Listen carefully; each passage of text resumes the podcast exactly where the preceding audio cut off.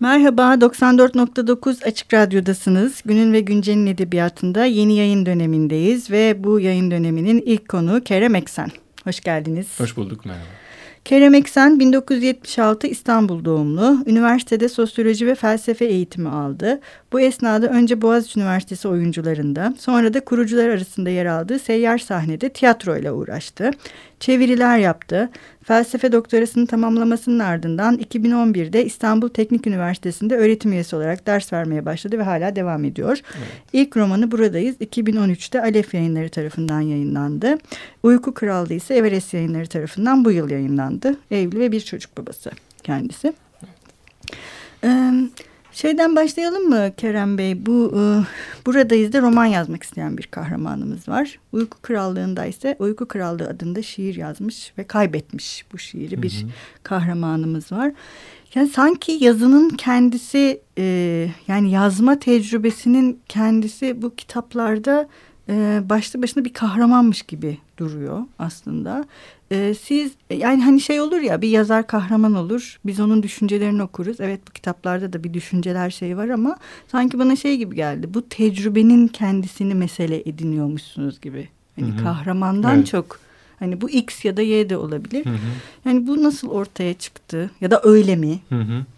Ee, evet bu rahatlıkla söylenebilir. Ee, özellikle buradayız için tabii ki evet. başta söylenebilir. Ee, o yüzden buradayızdan belki başlamak daha doğru olur bu e, tema Hı-hı. çerçevesinde benim için. Ee, buradayız e, bir anlamda e, belki de gerçekten bir ilk roman olabilecek bir Hı-hı. konuya sahip. Ee, ben uzun zamandır sonuçta e, edebiyatla ilgileniyordum. Kendi çapımda bir takım e, yazma denemeleri e, yapıyordum. Bir şey yayınlatmadım hiç ama... E, ve tabii ki bir e, roman yazma isteğim, planım Hı. vardı. Aslında daha sonra Uyku Krallığı'na girecek olan bazı fikirler de kafamda dolaşıyordu.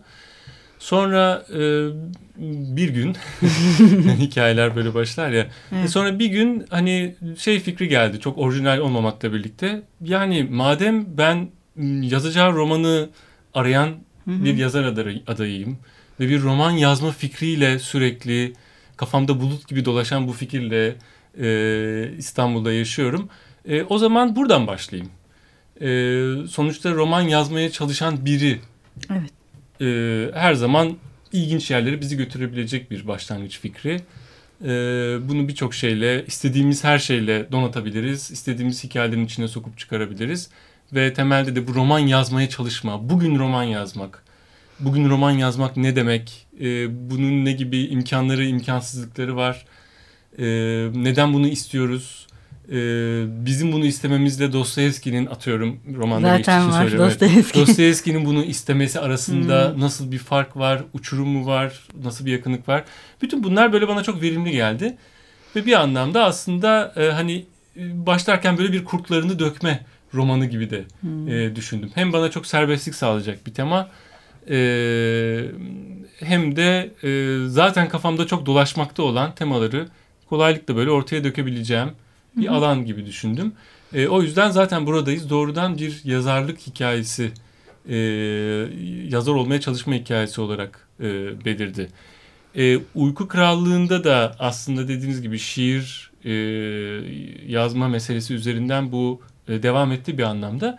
Buradayızdaki kadar merkezi değil tabii ki. Başka hatlar, anlatı hatları da oluştu Uyku Krallığı'nda. Hatta şiirden bahsetme fikri biraz daha geç geldi benim kafamda düşünürken.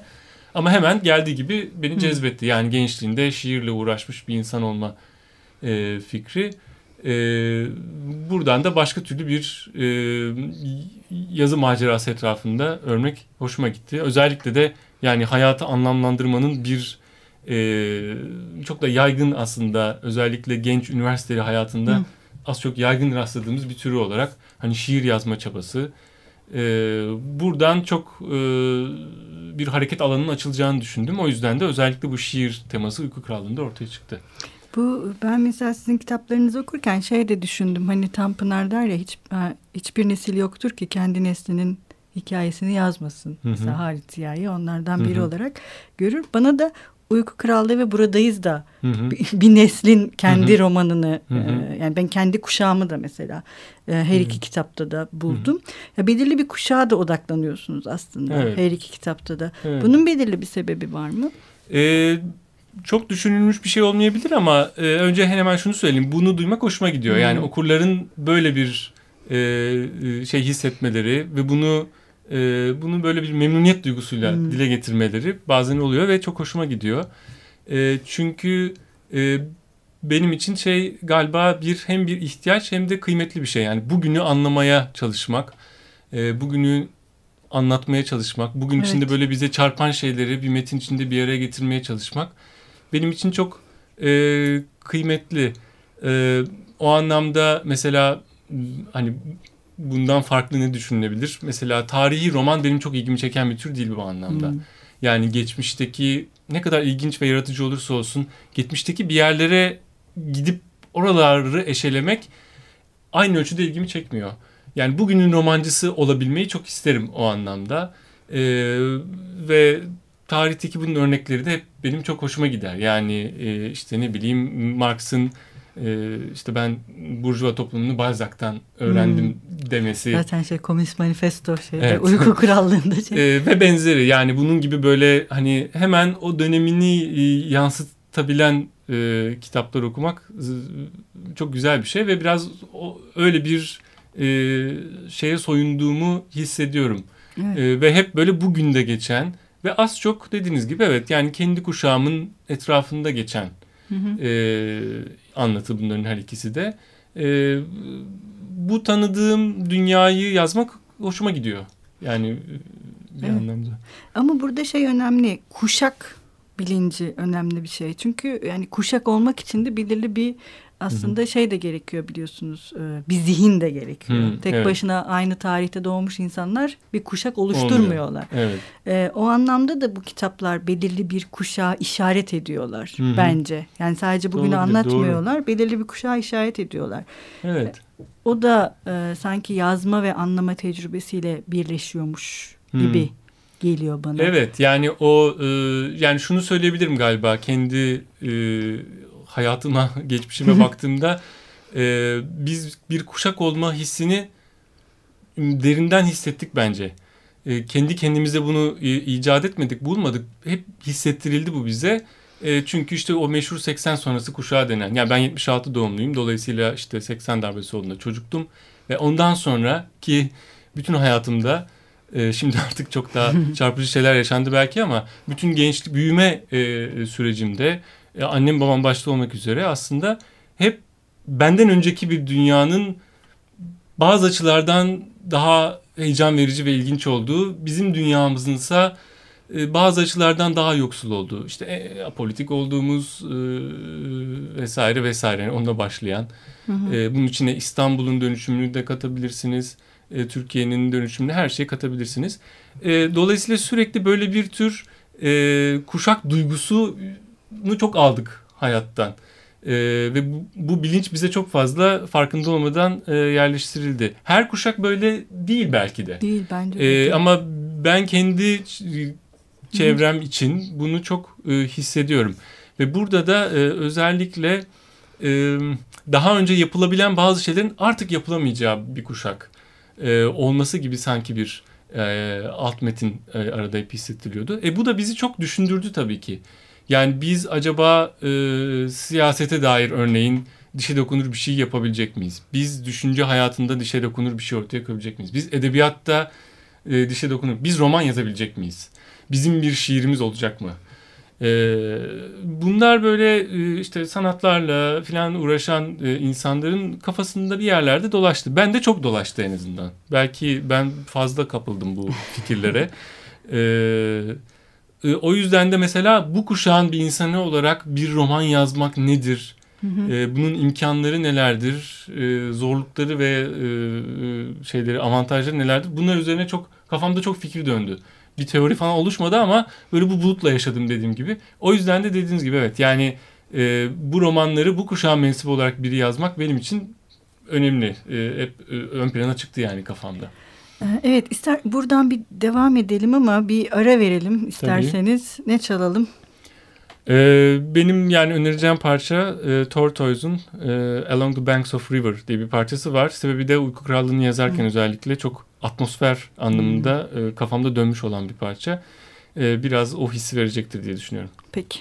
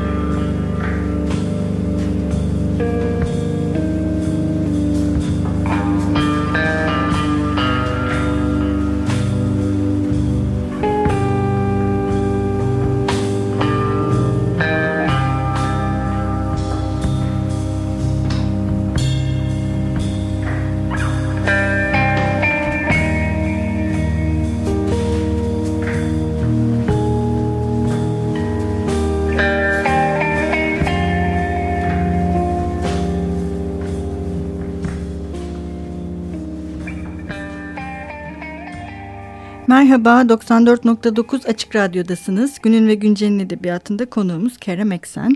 Ee, şimdi ilk e, bölümde e, bugünün e, bugünü anlatmak, bu e, kuşağın zihnini anlatmak. Çünkü e, bugünü anlatırken, yani bugünü nasıl anlattığınız da önemli bir şey. Siz e, hep bir e, ne diyeyim zihni, düşünme şeklini, o zihinde olup bitenleri hatta zaman zaman özellikle Uyku Krallığı'nda o zihnin kıvrımlarında dolaşıyoruz biz de işte kahramanın hı hı. kendi e, sesleriyle birlikte hı hı. diyeyim. E, bunu neden böyle kurguladınız? Ee, belki biraz aynı zamanda neden neden birinci tekil şahıs hı hı. sorusu da sayılabilir e, bu sanıyorum. E, bir şey nedeni de var bunun aslında. Hmm, önce oradan başlayayım. Kolay açıklanabilir nedeni de var. Kendimi bunda daha rahat hissettiğim için. Hı hı. Ee, benim için daha e, gözüme kestirebileceğim bir anlatım tarzıydı. Galiba bunun sebebi de e, tiyatro geçmişime dayanıyor. Yani e, metni her şeyden önce bir monolog gibi veya bir tirat gibi hayal etmek bana daha kolay geldi. Hı hı. E, ve dolayısıyla bir sesi olan e, bir metni birinci tekil şahıstan ortaya koyabilmek e, daha e, gözüme kestirebildiğim bir şey oldu. Dolayısıyla daha basit sebebi bu. Ama tabii bundan fazlası da var benim açımdan. özellikle de sizin ifade ettiğiniz biçimiyle yani bir düşüncenin içinde dolaşmak, işte bir zihnin kıvrımlarında dolaşmak. bunda tabii bunun ötesinde daha heyecan verici taraflar da var benim için ve benim e, çok sevdiğim bazı edebiyatçılarda E, bunu çok e, güzel yapıyorlar. Her zaman birinci tekil şahısı kullanarak da yapmıyorlar ama e, yani böyle bir düşüncenin kendisinin e, bir tür e, romanesk nitelik kazanması e, benim çok hoşuma gidiyor. E, ne bileyim aklıma gelen e, mesela Milan Kundera Hı. denemelerinden bundan çok güzel bahseder ve ondan da etkilenmiştim zaten. Evet. İşte ne mesela Robert Musil'in Niteliksiz Adam'daki e, yapmaya çalıştığı şey gibi. Ya da e, tabii çok daha yakın bir örnek ve e, arka kapakta da hemen uyku krallığımız. Evet. E, Zebat ve özellikle Thomas Bernhard Hı. gibi. Yani böyle bir e, artık neredeyse düşüncenin de edebiyatta bir birim haline geldiği. Ama nasıl bir birim bu? Yani bize böyle bir takım tezler ortaya atan, e, bize bir takım düşüncelere, e, bir takım e, tezlere ikna etmeye çalışan bir düşünce değil. Baya kendi e, romanesk hikayesi olan, akışı Hı-hı. olan, e, neredeyse zihinlerden bağımsızlığını ilan etmiş. Aynen öyle. Kendi evet. e, döngülerini, hareketlerini yaratan e, bir düşünce. Bu bana bana çok heyecan verici geliyor hep. Evet. E, okuduğumda e, işte Thomas Bernhardt'ın en sevdiğim tarafı bu aslında. Yani böyle artık o düşüncenin kendi kendine bir yerlere savrulup gidip e, bazen e, tabii Thomas Bernhard o karakteri korkunç açmazlara ve evet. intiharlara sürükleyecek boyutta e, e, bunu yapması. E, bu bunun kendisi çok ilham verici geliyor bana. E, ve bir tür buradan şey de çıkıyor yani güzel bir e, ses de çıkıyor. Evet. E, metinde işçilik e, imkanı veren. O yüzden bunlar bana heyecan verdi. Bir de bu düşüncelerle birlikte bir okuma serüveni de var aslında sizin kitaplarınızda. Hı hı. Yani okuyan bir zihnle de biz karşılaşıyoruz. Bu mesela e, tabii siz e, düşünmüş müsünüzdür bilmiyorum ama Tanzimat döneminde hani araba sevdasında çok rastladığımız bir şeydir. Hı hı. Yani Bihruz okur ve hı, okuduğu hı. şeyleri yanlış anlar. evet. Ama düşünür yani aslında hı. biz hani okuyan e, bir zihinle orada Hı-hı. karşılaşırız. Bu da çok karşılaştığımız bir şey değil. Yani Hı-hı. okur olarak okuyan e, birinin zihninde neler olduğu. Hı-hı. Bu da mesela sizin kitaplarınızda ayırt edici bir şey gibi. Mesela Halit Ziyan da çok yaptığı bir şey bu. Hı-hı. Araba Sevdası'ndan Hı-hı. sonra. Mavi ve Siyah'ta da yine biz bir okuma tecrübesi vardır Ahmet Cemil'in ve o okumanın onun zihninde neye sebep olduğunu ya da Hı-hı. neler yaptığını görürüz. Sizin her iki kitabınızda da yine kahramanın zihnindeki okuma tecrübesini de hani hem yazı ve şiir hı hı. var bir de okuma tecrübesinin kendisi bunun içine giriyor. Evet yani o o o, o zihnin içinde olup bir tane o düşüncenin işte kıvrımlarına bir de dışarıdan gelip çarpan bir şeyler var. Bunda en çok okuma deneyiminde belki e, ya da bunun en karmaşık versiyonunda o okuma deneyiminde e, e, e, rastlıyoruz.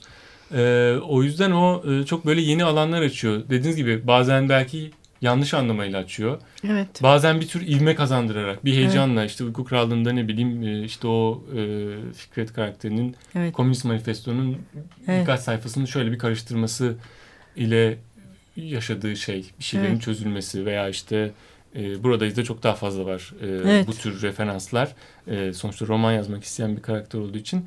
E, o yüzden böyle e, metinler arasında böyle gidip geldiğini e, o bilincin hissettirmek evet. e, bana böyle çok şey bir malzeme gibi geliyor. Yani hemen bir takım alanlar açıyor önümüzde anlatı hı hı. imkanları açısından.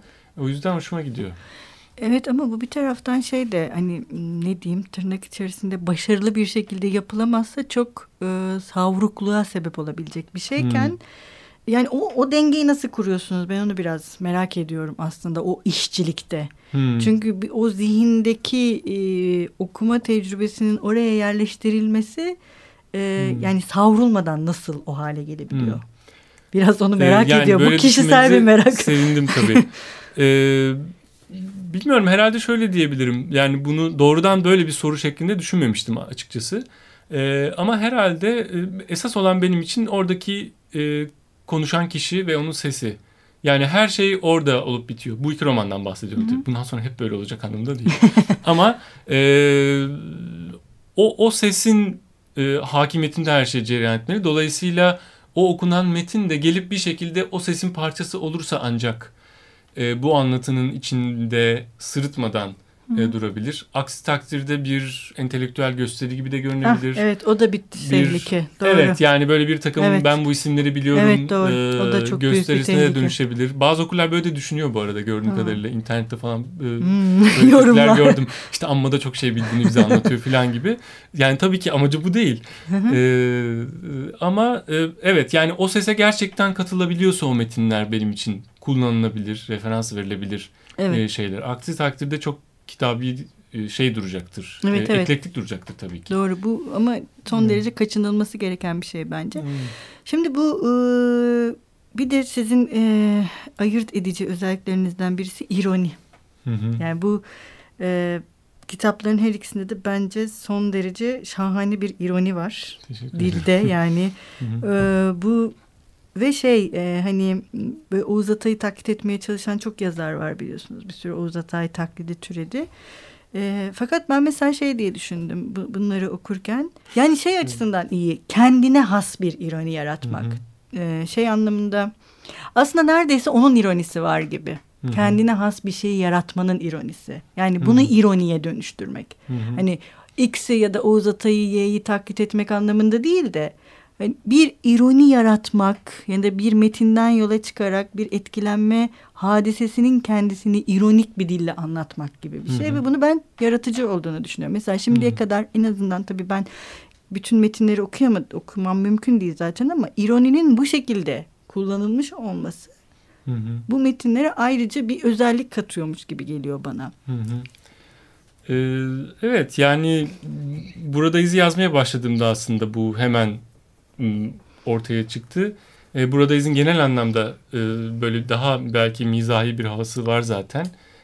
Hani ironiyi e, bununla eşitlemiyorum ama e, biraz da oradaki esin kaynağım benim örnek e, model romanımda Lawrence Stern'ın e, Hmm. çok sevdiğim Tristram Shandy Beyefendi kitabıydı. E, ama e, tabii ironi biraz daha farklı e, bir şey ama bunun içinde nefes alıp veren bir şey sonuçta. E, yani galiba ironideki şey hoşuma gidiyor.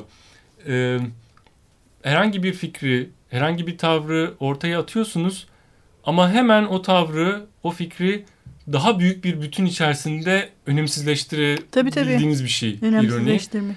Dolayısıyla bir yandan insana büyük büyük laflar etme şansı da verip hemen o şeyi geri de Tabii altından da o evet o halıyı geri çekiveren bir e, tarz. Bunu da bazı e, insanlar biraz şey fazla buluyor mesela. Hmm. E, yani hani e, bir tür hani hiçbir şeyden hiçbir şey ciddiye almayan bir tür sarkastik tavır gibi filan. Ya bu düzeyde Ama bu olduğu- da bu da üslup olabilir. Hiçbir Evet şey yani. yani, Bu da- e, evet bundan da çok kaçınmam açıkçası.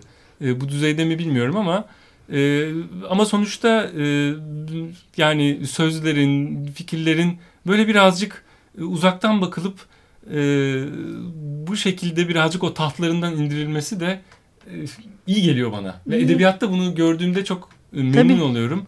Ve aslında birçok edebiyat metninde çok tırnak içinde ciddi bile olsa alttan alta bunun olduğunu düşünüyorum. Yani Dostoyevski'nin de her yerinde Tabii. bence bu var. Doğru. Ee, Tolstoy'un da her yerinde bence bu var. Bu, bu belki bunu anlayız Tolstoy'u ama e, orada bir şey var yine de Tabii. e, o ironi.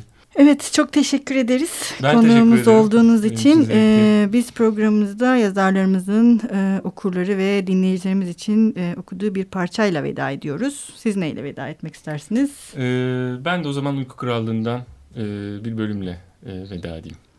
Peki. Hoşçakalın. Görüşmek üzere. Teşekkürler. Evet bu Dağlar Lalelerle Kaplı Laleler Ayakta bölümünden küçük bir pasaj. Bu noktada İsmail kısa bir sessizliği takiben uyuşuk zihnimi aniden ayağa kaldıran bir şey söyledi. Biliyor musunuz babam devrimden önceki yıllarda bir takım hatırı sayılır dergilerde şiirlerini yayınlatmış.